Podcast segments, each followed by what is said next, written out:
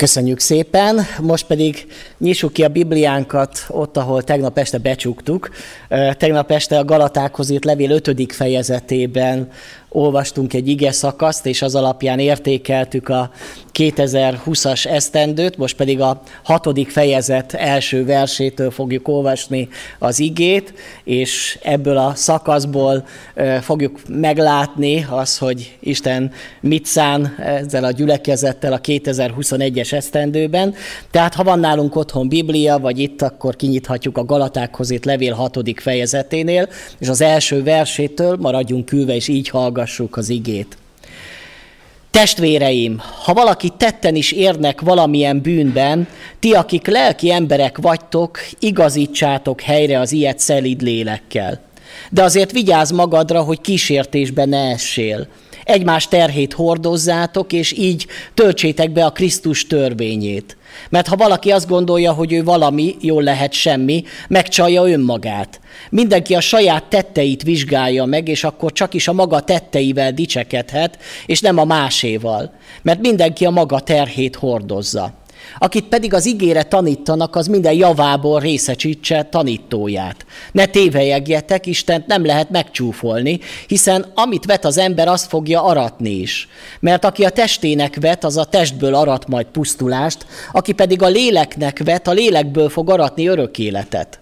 A jó cselekvésében pedig ne fáradjunk el, mert a maga idejében aratunk majd, ha meg nem lankadunk.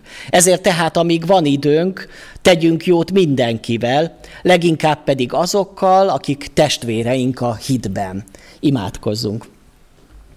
Köszönjük Istenünk ezt a gazdag ige szakaszt, és köszönjük neked, hogy már talán olyan sokszor olvastuk, de most szeretnénk mégis meglátni azt, hogy mit akarsz aktuálisan üzenni.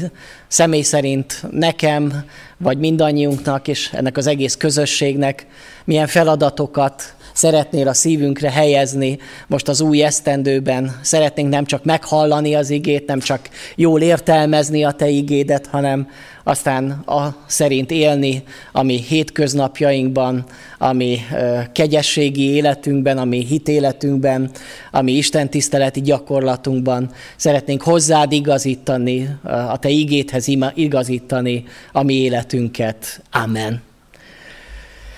Testvérek, tehát ebben az ige szakaszban láthatjuk ezt az ige verset, amit talán nagyon is ismerünk, hogy egymás terhét hordozzátok, és így töltsétek be a Krisztus törvényét. Én is nagyon sokszor olvastam ezt az ige szakaszt, bár hajlamos voltam arra, hogy ezt az igét is úgy kiemeljem az adott ige környezetből, és nem nagyon figyeltem arra, hogy éppen hová helyezi Pálapostól, vagy milyen szöveg környezetben mondja el ezt az egymás terhét hordozzátok, de jó lesz talán ezen a mai délelőttön meglátni azt is, hogy milyen szöveg összefüggésben szerepel ez az ige szakasz.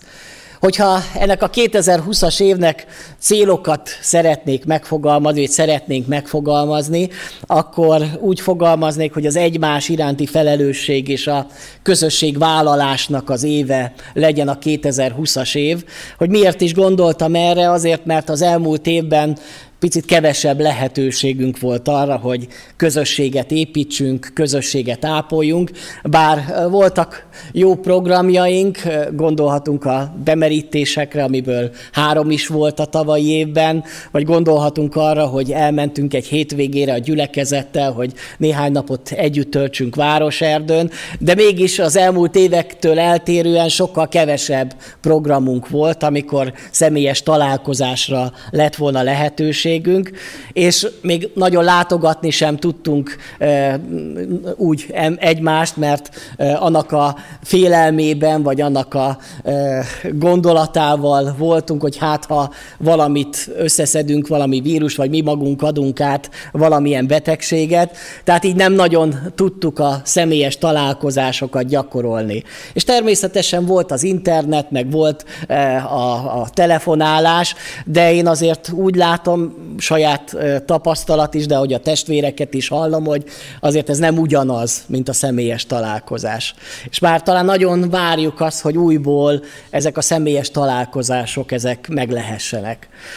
Van bennem egy kis félelem, hogy azért hosszú idő telt már el ebben a vírus helyzetben, és valahol az embernek úgy rögzülnek bizonyos magatartások, amiket gyakorol hosszú időn keresztül.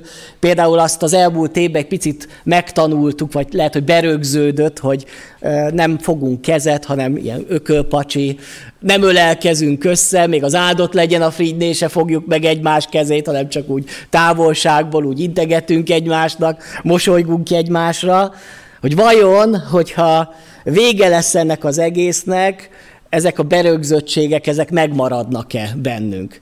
És fogunk-e még egy picit félni a másiktól, és ha nem is így valóságos, hogy távolságot tartunk, de hogy lélekbe egy pici távolságot tartunk egymástól. Én remélem, hogy ezek úgy nem rögzültek be bennünk. És amikor lesz lehetőségünk, akkor nem ott folytatjuk, ahogyan eddig csináltuk, hogy akkor majd így szia, így két méter távolságról, vagy áldjon meg az Úr, hanem újból oda megyünk egymáshoz, újból megfogjuk egymás kezét, megszorítjuk egymás kezét, akik közelebb állnak egymáshoz, megölelik egymást, vagy még testvéri csókot is adnak egymásnak. Remélem, hogy ez működni fog. És nem elhidegültünk egymástól, nem eltávolodtunk egymástól. De nagyon fontos az, hogy ezt tudatosan is építsük a gyülekezetbe, hogy szükségünk van a közösségre, szükségünk van egymásra, és hogy felfedezni újra a közösségnek az örömét, annak az erejét, meg hogy egyáltalán mi a terve Istennek a közösséggel. Aztán tegnapi nap is említettem, hogy nagy titok még, hogy hányan vannak olyanok a testvérek közül, akik picit elfáradtak, megfáradtak, vagy éppen elsodródtak ebben az időszakban, hiszen nem volt lehetőségünk látni egymást, hogy kivel mi van, bár néha talán hívjuk egymást telefonon, de mégsem mondunk el talán mindent, ami történik velünk, újból fontos lesz majd, hogyha új, visszatérünk a gyülekezetbe, hogy megkeressük egymást. Azokat, akik talán kicsit megfáradtak, akik eltávolodtak, akik elsodródtak, hogy újból itt lehessenek, és újból együtt lehessünk. De gondolok azokra a testvérekre is, akik már nem ebben az időszakban sodródtak el a gyülekezettől, hanem az elmúlt években, vagy akár évtizedekben.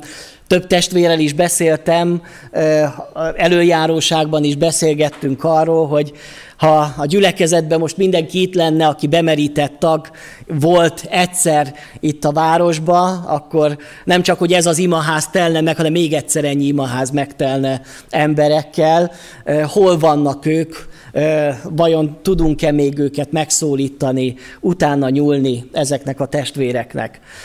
Aztán most is még vannak olyan gyülekezeti tagok, akik bár benne vannak a névsorba, de lehet, hogy évek óta nem voltak már itt a gyülekezetbe, nem tudjuk, hogy hogyan gondolkodnak, mennyire keresik ők az Istent. Legyen ez is cél az idei évben, hogy legalább megkeressük, megszólítjuk, hogy beszélgetünk velük, és igyekszünk őket újból visszaszeretni ebben a, ebben a közösségbe. Nagyon érdekesen fogalmaz Pál, amikor ezt az igét megfogalmaz, hogy egymás terhét hordozzátok, azt mondja, hogy így töltsétek be a Krisztus törvényét.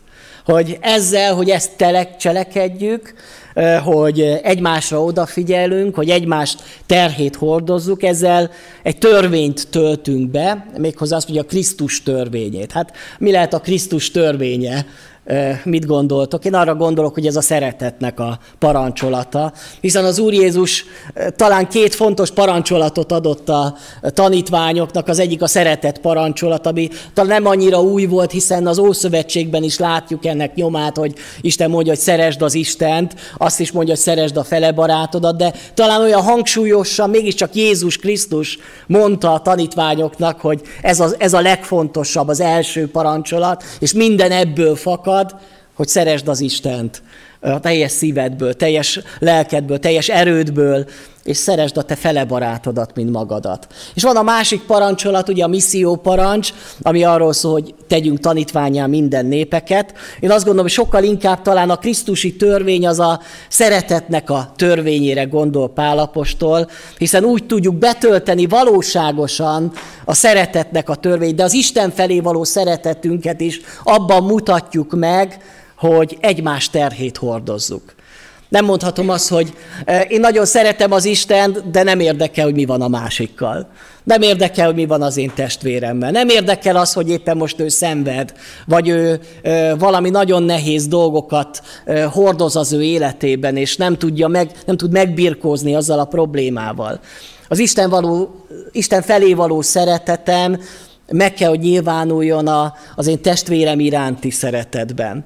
És az, hogy persze, hogy szeretem a, a fele barátomat, az meg nem csak érzésekben valósul meg, elsődlegesen nem csak érzésekben, bár fontosak a, az érzések, az együttérzés is nagyon fontos, majd erről kicsit talán beszélni fogok, de sokkal fontosabb a, a cselekvés, az, hogy hordozom a másik terhét, hogy valóságosan teszek valamit a másik, másikkal való kapcsolatomban. Tehát, hogyha ezeket a célokat látjuk, akkor talán egy picit már körvonalazódik, hogy miről is szeretném, hogy szóljon ez az idei eszte, de ez nem azt jelenti, hogy más dolgokat nem fogunk csinálni. Például, hogy nem fogunk missziózni. Tehát, hogyha azt mondjuk, hogy idén a közösség építésre helyezzük a hangsúlyt, akkor idén felejtsük el a missziót, majd jövőre. Nem. Idei évben is hangsúlyos lesz a misszió, és reményeink szerint idén is lesz bemerítés, idén is lesznek új emberek, akik csatlakoznak a közösségünkhöz, de talán a hangsúly az a közösségen lesz majd. Van egy világi kifejezés, amit talán többször használnak ebben a korban is, és talán többször halljuk, nem biztos, hogy mindig értjük, ez a szolidaritás. Ami azt jelenti, hogy a világban is van egyfajta ilyen közösségvállalásra egy kifejezés, nem biztos, hogy úgy tudják ők ezt megvalósítani, a közösség vállalást, ahogyan mi nekünk, keresztényeknek ez lehetőségünk van rá, de valahogy így fogalmazza meg a világi ember, hogy mi is ez a szolidaritás, a másokkal való összetartás, a mellettük való határozott és tudatos kiállás, ami a segítés formájában nyilvánul meg. Hát ez egy szép definíció, de értsük meg jó, hogy kifejezi azt, hogy a másikkal valahol egynek érzem, vagy közösségben érzem magamat, hogy nem különböztetem meg magamat a másiktól, hanem én vele együtt tudom csak az életemet élni. És valahol kiállok mellettük az ő dolgaik mellett, és hogy segítem a másikat az ő életének a kiteljesedésében és a fejlődésében. Ugye ezzel ellentétben ugye az individualista gondolkodás az azt mondja, hogy egyedül magamért vagyok felelős, azért, hogy az én lelki, fizikai, szellemi fejlődésem az nyilvánvalóvá legyen, hogy az erősödjön, addig ez a gondolkodás azt mutatja, hogy nem tudok én kiteljesedni az életemben, anélkül, hogy a másikkal való kapcsolatomban ne erősödnék meg, hogy a másiknak a szükségeire ne figyelnék, hogy azoknak a betöltése ne érdekelne engem. Oda raktam egy képet, ezek ilyen maszkos képek, hogyha nem látnánk talán jól, az is kifejezi valahol a szolidaritást, mert hogy hallottam olyan véleményeket, hogy minek nekem maszkot hordani, én egészséges ember vagyok, ha elkapom a betegséget, esetleg lesz egy kis lázam, vagy tünetmentesen fogom megúszni, de ebben a gondolkodásban is ugyanaz van benne, hogy magamra gondolok, de ugye nem csak arra kell gondolnom, hogy én elkapom a betegséget, hanem ha én elkapom a betegséget, akkor továbbadom másoknak, akik lehet, hogy nem olyan egészségesek, és akkor ők lehet, hogy súlyosabb tünetekkel fogják azt megélni, vagy esetleg kórházba kerülnek. Vagyis nem csak magam miatt kell maszkot hordani, hanem hordok maszkot mások miatt. Ugye most mondom, én most nincs rajtam maszk, de majd, ha vége lesz a prédikációnak, az hirdetésnek, majd felveszem én is a maszkot. Vagy ugyanígy lehet az a gondolkodás, hogy miért oltassam be magamat, mert hát én egészséges vagyok, hát kapjam már el azt a vírust én is. De itt is benne van ugyanúgy, mint a maszkba, hogy lehet, hogy én megúszom, de azzal, hogy elkapom és továbbadom, másokat fogok ö, ö, így ö, betegségbe, vagy akár ö, a halálukat is előidézni. Értik a testvérek? Ahhoz, hogy megszűnjön ez a betegség, szükség van ahhoz, hogy a társadalomnak egy jó része az immunis legyen a betegségre, vagyis be kell, hogy oltassuk magunkat, még akkor is, hogyha én úgy érzem, hogy nekem ez annyira nem fontos. De miért oltatom be magam? Nem csak a magam miatt, hanem a másik ember miatt is. Értik a testvérek, hogy ez is egy szolidaritás. A másik emberért teszek valamit, nem csak magamért teszek valamit. És valahol ez a gondolkodás van benne ebben a Galatákhoz írt levélben, hogy ne csak magadra gondoljál, hanem gondolja másikra is. És ezt tudatosan tedd. Maga az egész Biblia arról tesz bizonyságot, hogy Isten közösségre teremtette az embert. Hogy már az édenkertben, amikor ott volt Ádám, már rögtön elhangzik az a mondat, hogy nem jó az embernek egyedül lenni. És ez persze házassági alapigeként szoktuk felolvasni, mert ott ugye Évát szerzi, aztán teremti Isten Ádám mellé, és valóban az embernek nagyon fontos a család, a házasság, azok a kapcsolatok, amit a családban élünk meg, de valami sokkal többre is mutat ez a mondat, az, hogy az ember nem teljes önmagában, hogy a másikkal való kapcsolatában tud igazán boldog lenni, kiteljesedni, hogy társas lények vagyunk. És ezt a társas lénye állapotomat nem csak a, a családommal, hanem a barátaimmal, a testvéri közösségben élem meg. Úgy tudom igazán boldog lenni, hogyha valahová tartozok, egy közösséghez tartozok, ahol engem szeretnek, és ahol én is szeretem őket. A kereszténység önmagában közösségi vallás. Bár mi nagyon hangsúlyozzuk protestánsok a személyes hitet, ugye, hogy attól van nekünk üdvösségünk, hogy hiszünk az Úr Jézus Krisztusba. Szükségem van nekem közösségre ahhoz, hogy higgyek az Úr Jézusba? Lehet, hogy azt mondjuk, hogy nem megtérhetek otthon egymagam, olvashatom egymagam a Bibliát, imádkozhatok egymagam, azt mondhatjuk, hogy a kereszténység az individuális, individuális vallás, hiszen mindenkinek személyes kapcsolata van az Istennel. És ennek ellenére, ha az új szövetséget olvassuk, akkor mégis azt látjuk, hogy a kereszténység nem individuális, individuális vallás, hanem közösségi. Hogy nem lehet megélni a hitet közösség nélkül. Nem véletlenül ez volt az Istennek a terve és akarata, hogy közösségbe. Hogy az első egyháznak a működését, amikor látjuk az apostolok cselekedeteibe, akkor rögtön közösséget látunk. Pünköstkor, amikor, amikor a Szentlélek eljön a világra, és betölti a tanítványok szívét, rögtön gyülekezet alakul, és a gyülekezeten keresztül végzi tovább Isten a missziót. Ez az Isten terve és akarata. Tehát, hogyha te úgy vagy ezzel a gondolattal, hogy neked annyira nincs szükséged erre a gyülekezetre, vagy bármilyen gyülekezetre, mert most már ugye megtanultuk ebbe az időszakban például, hogy lehet online is Isten tiszteleteket hallgatni. Hogy lehet bárhol, bármilyen Isten tiszteletet úgy válogatok magamnak, és amelyik éppen tetszik, azt most meghallgatom. Nem is biztos, hogy vasárnap délelőtt 10 órakor kell nekem Isten tiszteletet hallgatni, hanem amikor éppen ráérek, hogyha az délután 2 óra, akkor délután 2 órakor tartok otthon Isten tiszteletet. Mert akkor kapcsolom be majd az Isten, Isten tiszteleti videót. De hogy ez nem egy jó, ez nem egy helyes gondolkodás, hanem Isten azt akarja, hogy az övéi azok összegyülekezzenek, és együtt dicsérjék az ő urukat, és együtt szolgáljanak az Istennek, és egymás terhét hordozzák. Amikor én elköteleződök Krisztus mellett, akkor elköteleződöm a Krisztus teste mellett is, a gyülekezet mellett. Nem mondhatom azt, hogy én szeretem Krisztus, de a testét nem szeretem, ugye? Tehát furán hangzana, nem? szeretem Jézus, csak az ő testét, a gyülekezetet nem szeretem.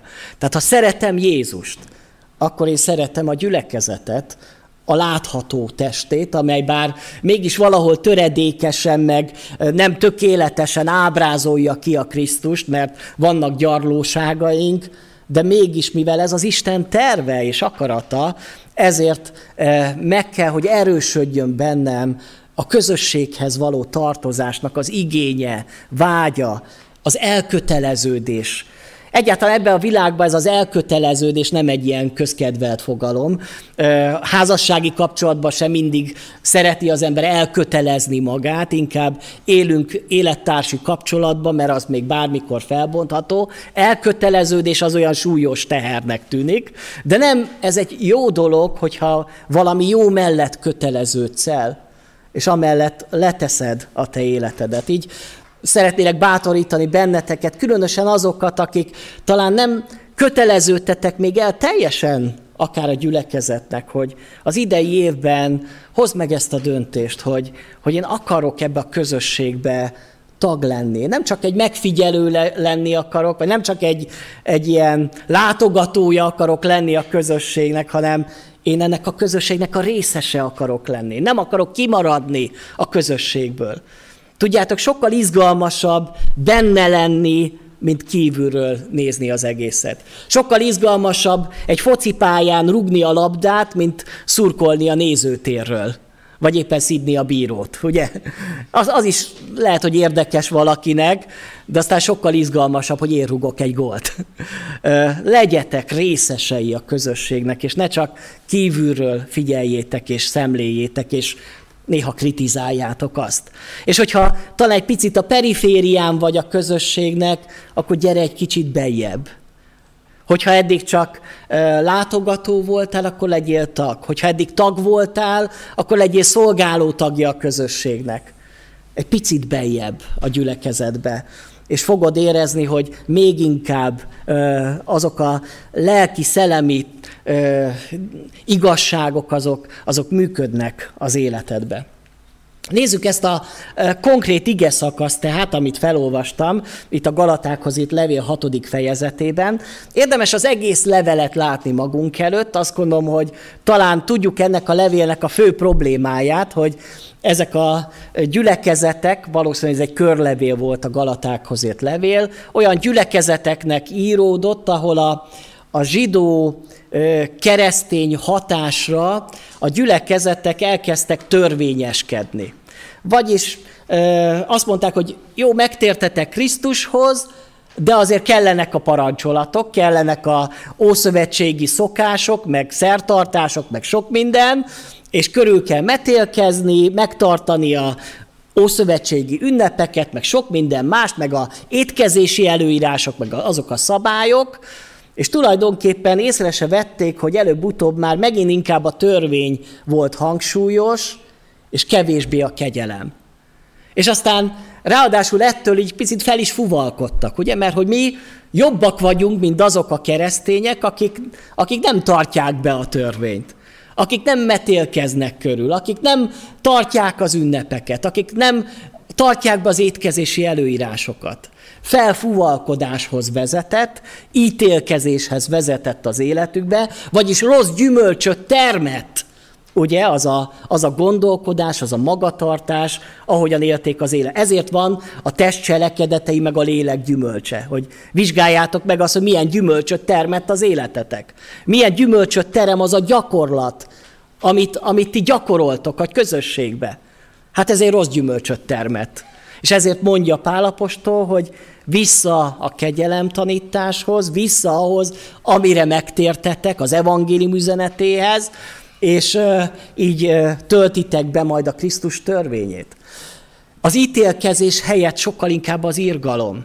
Mert hogy azáltal, hogy ők a törvényt így előírásként látták maguk előtt, képesek voltak arra, hogy az másik embert így megítéljék, hogy te nem helyesen cselekszel, te rosszul, te nem vagy teljes ebbe a dologba. Magukat pedig jónak tartották. És milyen érdekes, hogy ez a szakasz, amiről olvastam, arról beszél, hogy mindenki a saját tetteit vizsgálja meg, és akkor csak is a maga tetteivel dicsekedhet, és nem a másikéval. Vagyis a közösségben nekünk elsősorban nem az a feladatunk, hogy a másikat így szúros szemmel vizsgálgatjuk, hogy mennyire jó keresztény ő, hogy micsoda bűnöket követett el. Természetesen a gyülekezetnek van felelőssége a fegyelmezésben. Itt is van arról szó, hogy igazítsátok helyre, akit tetten értek bűnbe, de arról nem szól ez az ige szakasz, sőt, egyenesen tiltja, hogy ítélkezzünk egymás felett, hogy megbélyegezzük egymást. Csak is azzal a szándékkal nyúljál, vagy nyúlhatunk hozzá a másik életéhez, hogy én szeretném az, hogy ő helyreálljon, hogy segítő szándékkal. Itt viszont nem segítő szándékkal nyúltak egymáshoz a közösségbe, hanem ítélkező szándékkal. Lehet, hogy ilyet már éltünk meg a személyes életünkben, vagy jártunk, vagy esetleg tagjai is voltunk olyan közösségnek, ahol, ahol a mai napig is ez egy konkrét bűn. És ebből meg kell térni, és ezt nem helyes, hogyha ezt gyakoroljuk. Azt mondja, ha valaki tetten is érnek bűnbe, mert hogy ez egy olyan dolog, hogy bár megtértünk, de ki az vajon közülünk, aki azt mondja, hogy én, én soha nem tudok elbukni, én nem védkezek. Történik, és lehet az idejében is történni fognak bűnök, akár az én életemben, vagy a te életedben. De hogyan fogunk ehhez hozzáállni? Hogyan kezeljük ezeket a, ezeket a problémákat, ezeket a terheket hogyan fogjuk hordozni? Az is benne van ebben az ige szakaszban, hogy hogy a tanítókat ugye becsüljétek meg, azt mondja, hogy akit, akit, akit az ígére tanítak, az minden javából részesítse tanítóját, ugye így fogalmaz Pálapostól, vannak olyan közösségek, akik azt mondják, hogy uh, ige ellenes az, hogy a gyülekezetnek fizetett alkalmazottjai vannak. Tehát én már találkoztam ilyennel, ilyen kegyességi mozgalmakkal, ahol azt mondják, hogy nálunk nincsen fizetett lelkipásztor, mert hogy az nem biblikus. Hát itt valami ilyesmiről tanít Pálapostól, hogy aki, akit a, a tanítót azt részesítsék anyagi támogatásban, tehát hogy felszabadítsák őt arra, hogy ő ezt a szolgálatot tudja végezni. Ez is tulajdonképpen a, a közösségvállalásnak a része, az egymás iránti felelősségnek az a, a, a, a gondolata, hogy valakit azért felszabadítunk a szolgálatra, hogy sokkal aktívabban tudja végezni az ő szolgálatát a közösségben, jobban épülhessen a gyülekezet és a közösség. Aztán azt is látunk, hogy azt fogalmazza meg Pálapostól, hogy amit vet az ember, ugye azt fogja aratni, vagyis hogyha az ítélkezést vetem az életembe, akkor ítélkezés fogok aratni, ha szeretetlenséget, akkor szeretetlenséget fogok aratni, de hogyha jó dolgokat vetek az életembe, belefektetek, akár a közösségbe, a másik emberbe, a testvérembe, akkor annak meg lesz a jó gyümölcse. És itt is láthatjuk, hogy összekapcsolódik ez a szakasz az előző szakasszal, amikor a gyümölcsökről beszélt a Biblia, hiszen jó gyümölcs az, amikor én a, a másik testvéremért fogok munkálkodni, dolgozni, amikor az ő javát keresem, eh, amikor szolgálok a gyülekezetbe azt mondja, hogy ne fáradjunk el a jó cselekvésében. Ez azt jelenti, hogy igenis ez egy fárasztó dolog. Fárasztó dolog lehet az, hogy lelki gondozunk másokat. Talán éltél már meg te is olyan beszélgetést, ami úgy érezted, hogy ez most nagyon lefárasztott.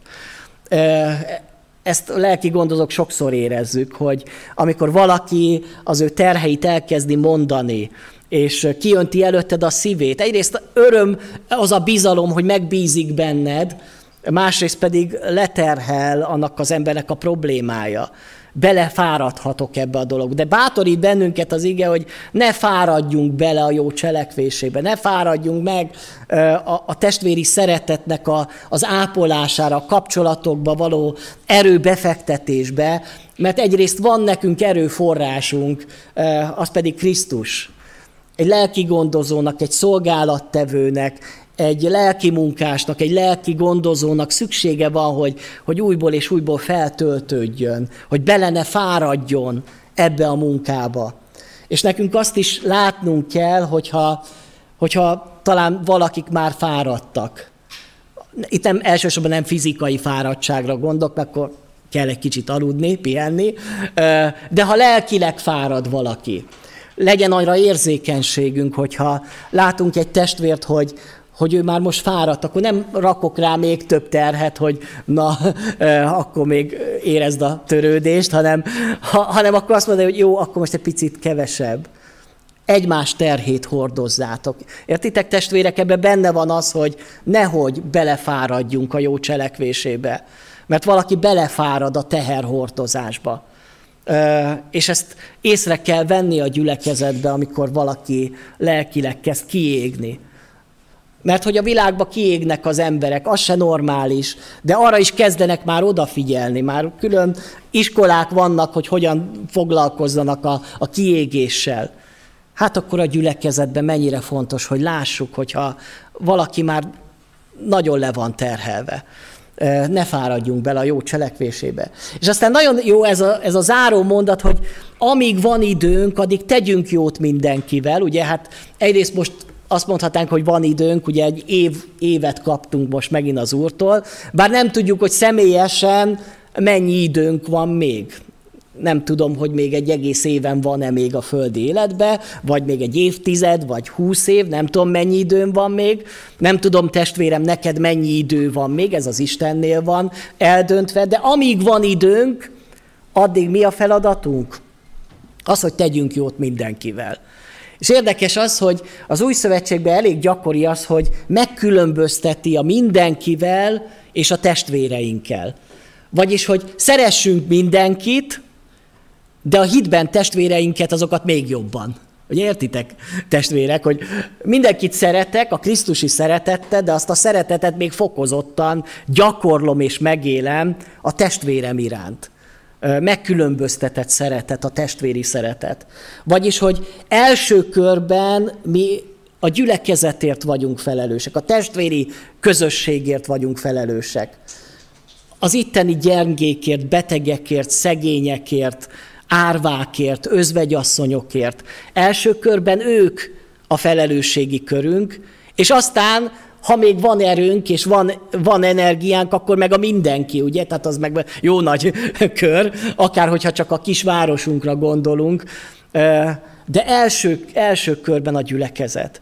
És aztán persze utána még lehet, hogyha van még e, erőnk és energiánk.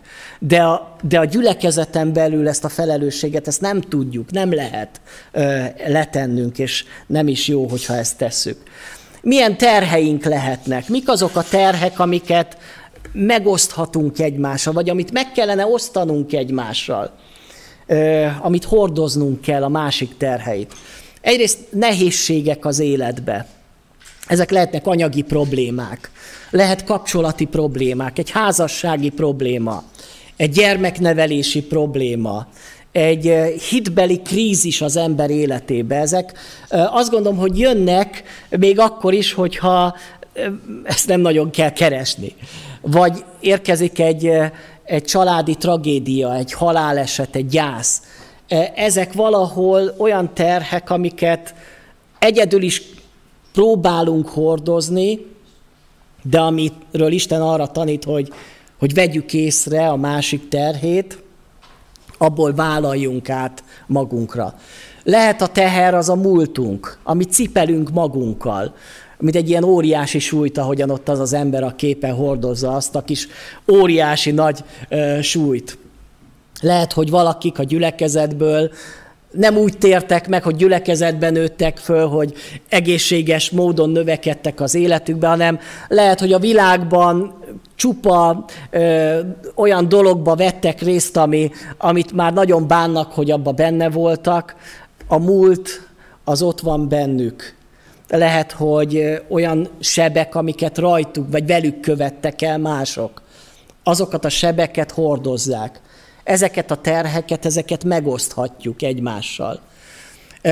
Lehetnek kihívások az ember életébe. Egy új munkahely, egy új iskola, egy felvételi, vagy bármi dolog, kihívások az életbe. Ezeket is jó, ha megosszuk egymással, és nem csak egyedül. Persze nekem kell majd vizsgáznom, De milyen jó tudni az, hogy mögötte meg ott imádkozik 20 ember vagy 50 ember. És azért imádkozik, hogy én, és én tudjak felelni, amikor kérdeznek. Lehetnek problémák, és lehetnek a bűneink magunk a terheink. És hogyha jól megnézzük ezt az ige szakaszt, itt a, a teherről, itt a bűnökről beszél Pálapostól, azok a terhek, amiket hordoznak, hiszen itt abban a környezetben látható, de itt tágabb értelemben szoktuk a, a terheket mondani. És ezért értjük jól azt, hogy mindenki a maga terhét hordozza. Ez a látszólagos ellentmondás, hogy egymás terhét hordozzátok, aztán meg azt mondja, hogy mindenki a maga terhét hordozza.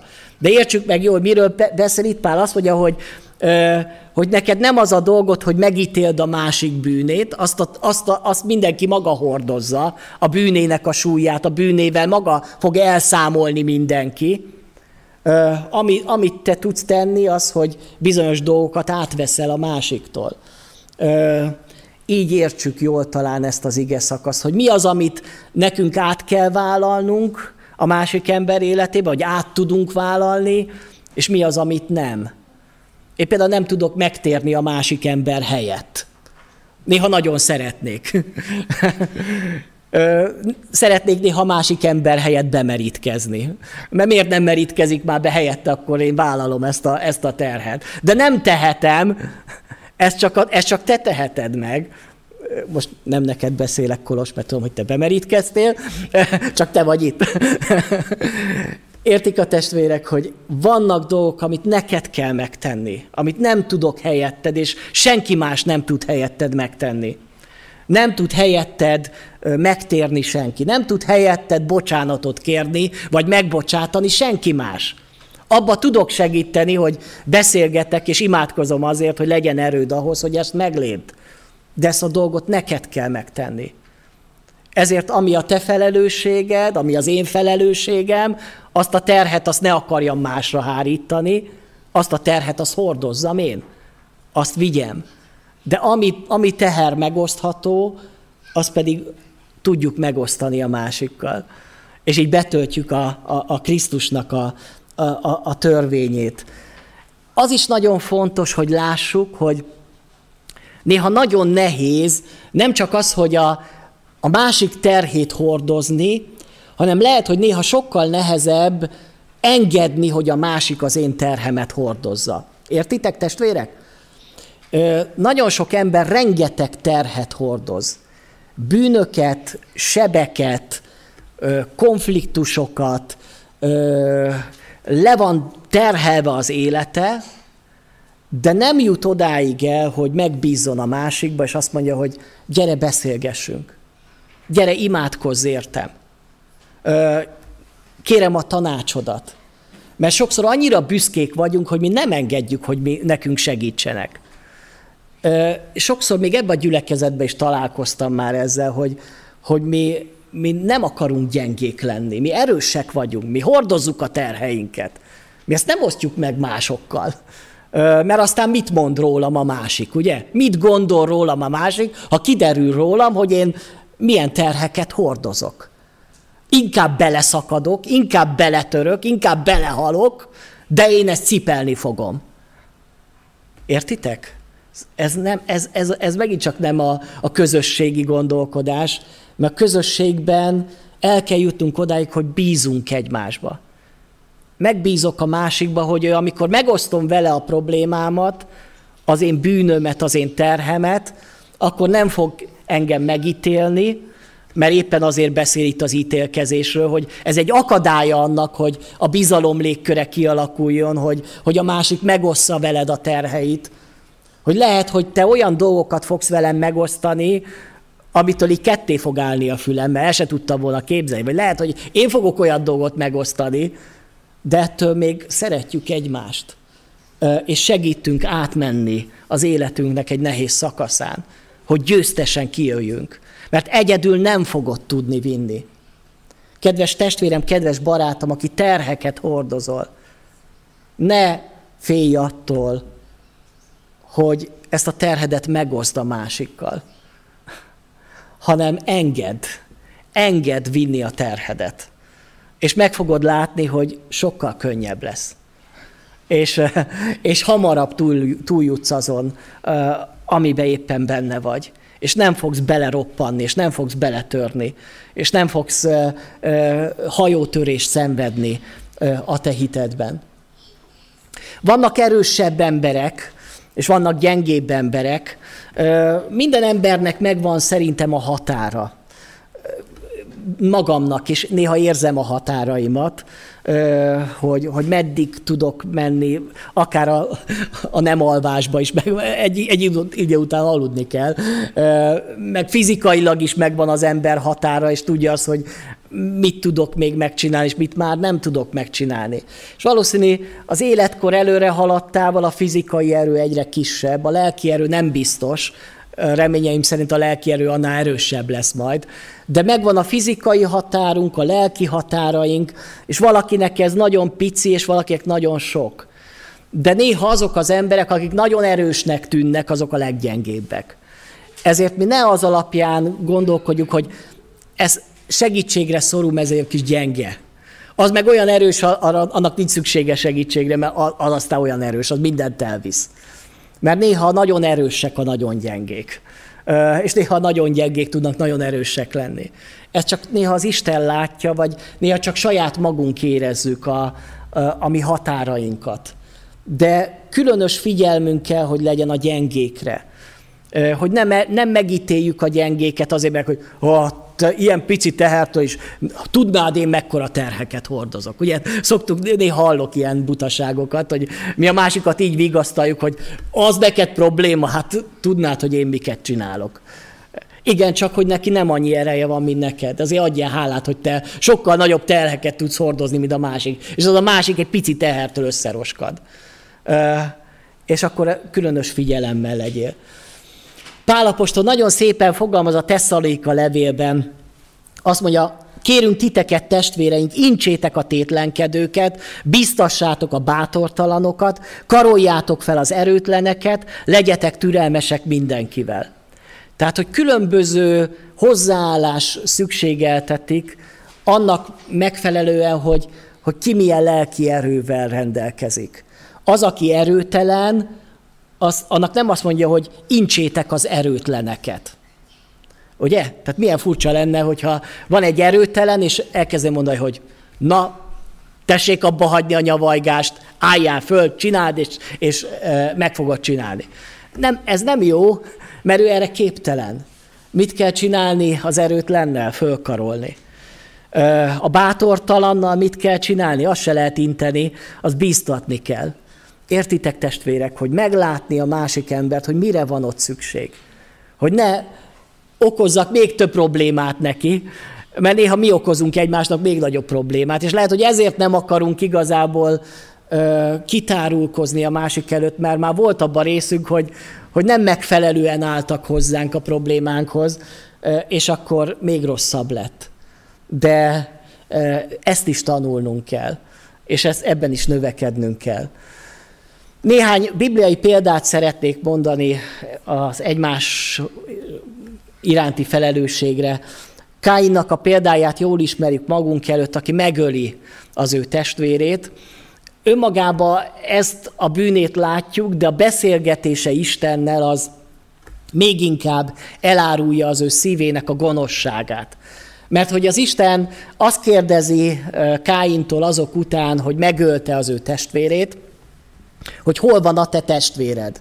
Ez a, ez a hol van, ugye ez, ez Isten által mindig keresni szokott, Ádámot is keresi, meg sok mindenkit keres, Káint is keresi, most meg a, azt kérdezi, hogy hol van a testvéred. Nem azért keresi az Isten az embert, mert ne tudná, hogy hol van. Isten pontosan tudta, hol van Ádám, és pontosan tudta, hogy hol van Ábel. Csak most Káintól kérdezi, hogy hol van. És lehet, hogy néha Tőlünk is megkérdezi az Isten, hogy hol van a te testvéred. Lehet a, nem csak a fizikai testvéremre gondolni, hanem egy hitben való testvéremre. Hol van? Aki még két éve ott ült melletted. Akivel együtt énekeltetek az énekkarba. Hol van? És lehet, hogy belőled is, vagy belőlem is ez a mondat fog kifakadni, hogy talán őrzője vagyok én a testvéremnek. Ugye mi jön ebből a mondatból, hogy mit érdekel engem? Hát az ő baja. Most én nem, nem, le, nem mehetek mindenki után, de hogy igenis igen, mehetünk. Igenis feladatunk az, hogy, hogy, hogy a másikra odafigyeljünk. Hogy hiányzik-e az, aki már egy fél éve nincs itt az imaházba. És nem tudjuk, hogy miért. Eszembe jut-e az, hogy fölhívom telefonon, meglátogatom, rákérdezek. Lehet, hogy olyan terheket hordoz, amik miatt ő elnehezedett és elsodródott, ami miatt nem tud egyszerűen eljönni az imaházba. És az Isten megkérdezi, hogy hol van a te testvéred.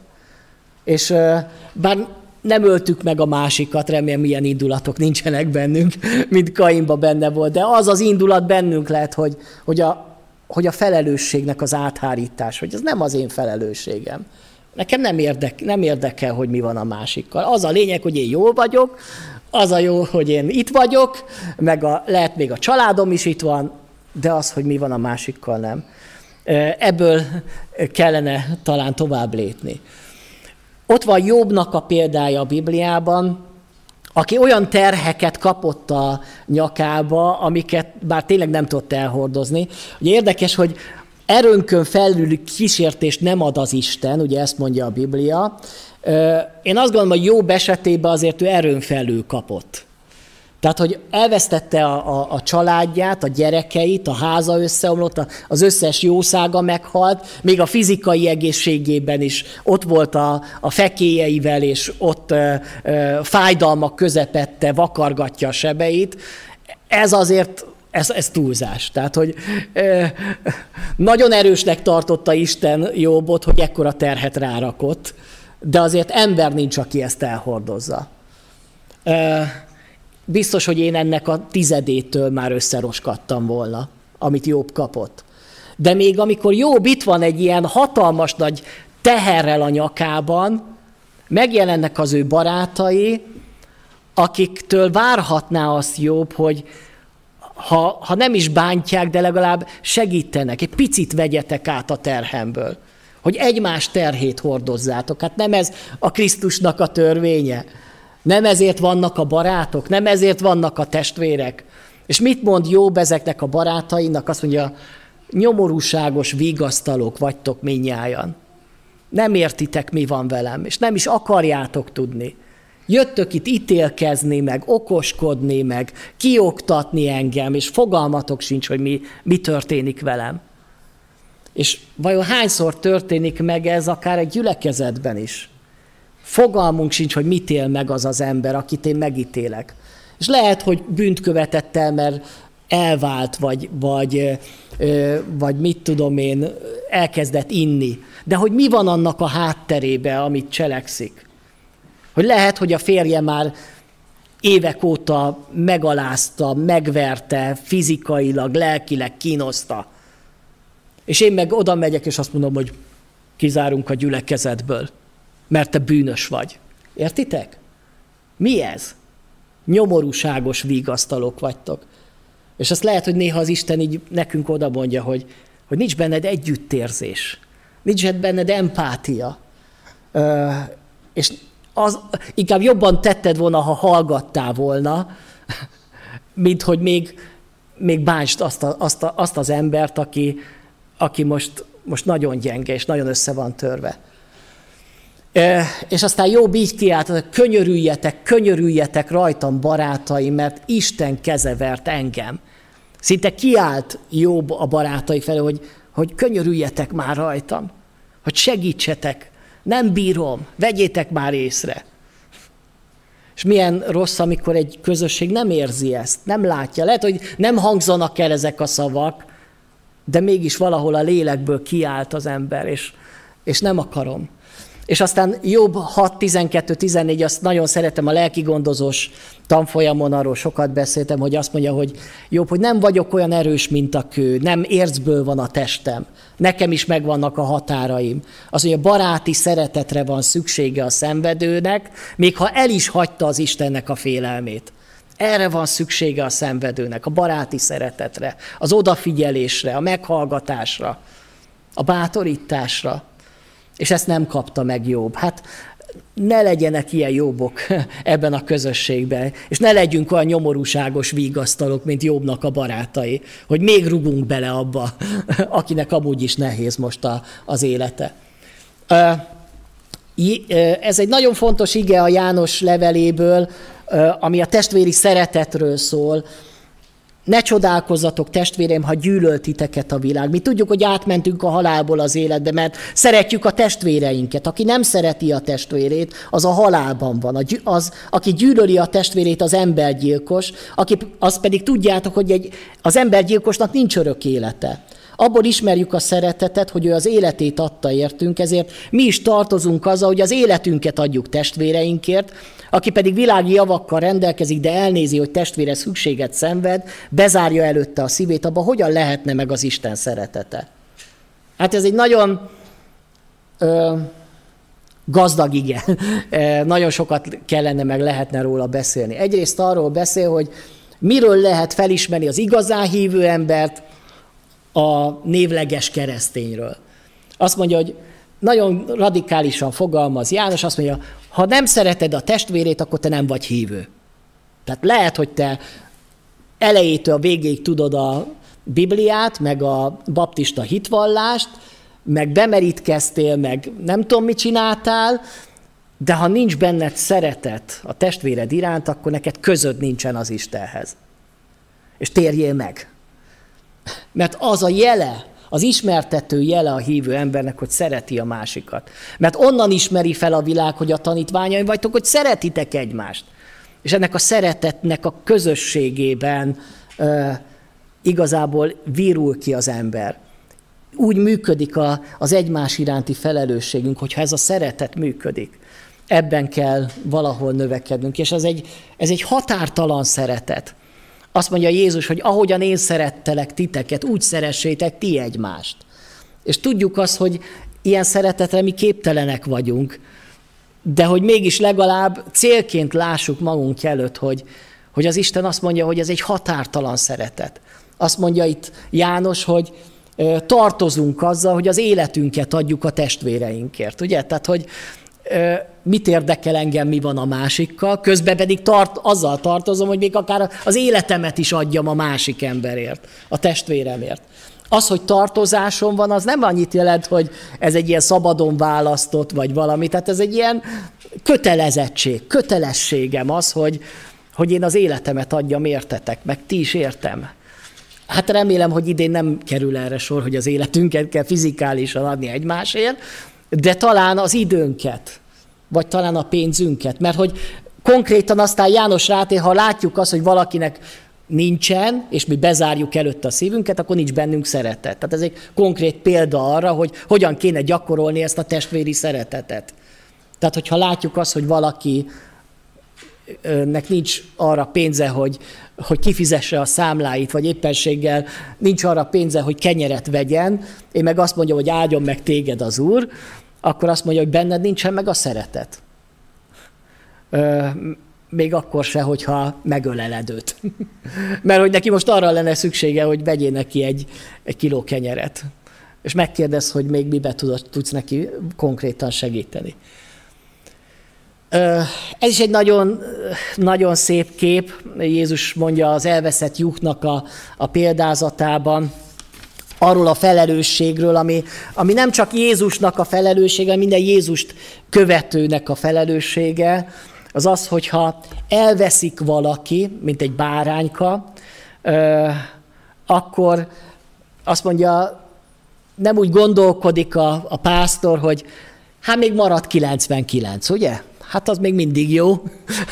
az az egy, meg hát ugye benne van a statisztikában, ugye? Hát majd azért, az még azért csak egy egy százalék, ugye? Tehát egy százalék veszteséget azért mi el tudunk könyvelni, de nem így gondolkodik az, akiben a Krisztus szeretet működik, azt mondja, hogy, hogy ő utána megy, és egészen addig megy ez a pásztor, mi meg nem találja azt a báránykát. Azért, hogy visszavigye, és itt nagyon jó azt a képet látni, hogy milyen érzékenyen csinálja ezt, hogy az a pásztor nem oda megy, és aztán azt mondja, hogy te rossz jós, jószág, hát hogyan, hogy elkoboroltál, és még kiosztja, hát felesleges is lenne, mert szegény bárányka nem értené, de hogy néha mi utána megyünk, és utána megyünk, és jól kiosztjuk, ugye, hogy hát mit képzelsz te magadba, hogy nem jársz gyülekezetbe. Mit képzelsz te magadba, hogy ilyen bűnöket, te hívő vagy egyáltalán, ugye? De nem ezt csinálja a pásztor, hanem oda megy, bekötözi a sebeit, vállára veszi föl, és visszaviszi. Ugye egymás terhét hordozzátok, nem? Néha föl kell emelnem a másikat, és így a vállaimon vinni őt, cipelni. Ez egy nagyon jó kép arra, hogy mit jelent egymás terhét hordozni.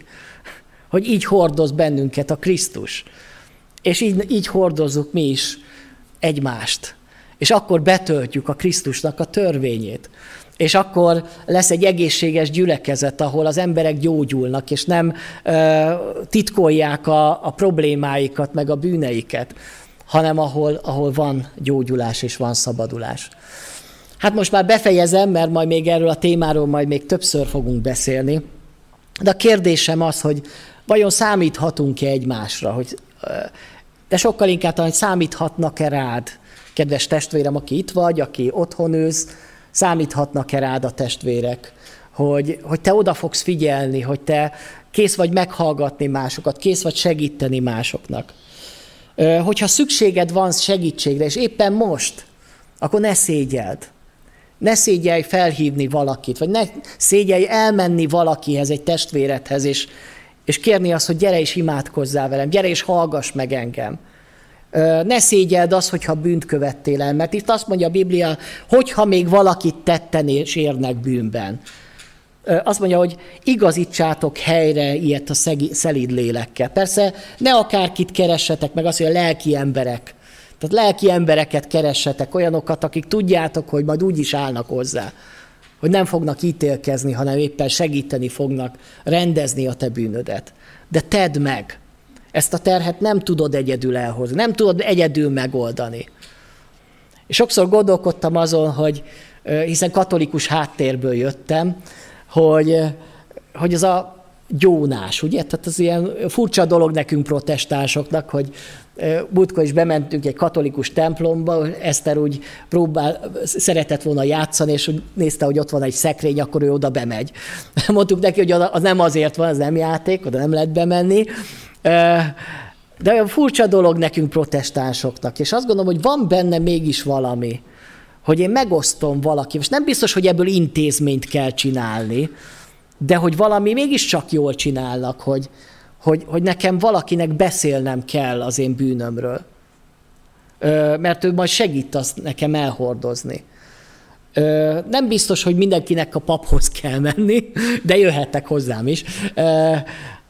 De legalább egy barát, egy testvér, egy bizalmasod, hogy mondd el neki, és együtt imádkozzatok, együtt sírjatok, és együtt tapasztaljátok meg az Istennek a kegyelmét és bűnbocsánatát. Ne szégyeld. Éljük meg, és gyakoroljuk, tanuljuk ezt a valódi testvériséget, ami az Istennek a terve. Nem csak erre az évre, hanem az egész életünkre. Amen.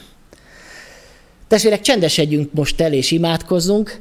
Kolos, megkérhetnélek, hogy hangosan imádkozz mindannyiunk nevében? Gyere ide az mikrofonhoz, hogy mindannyian hallgassuk, hallhassuk az imádságodat.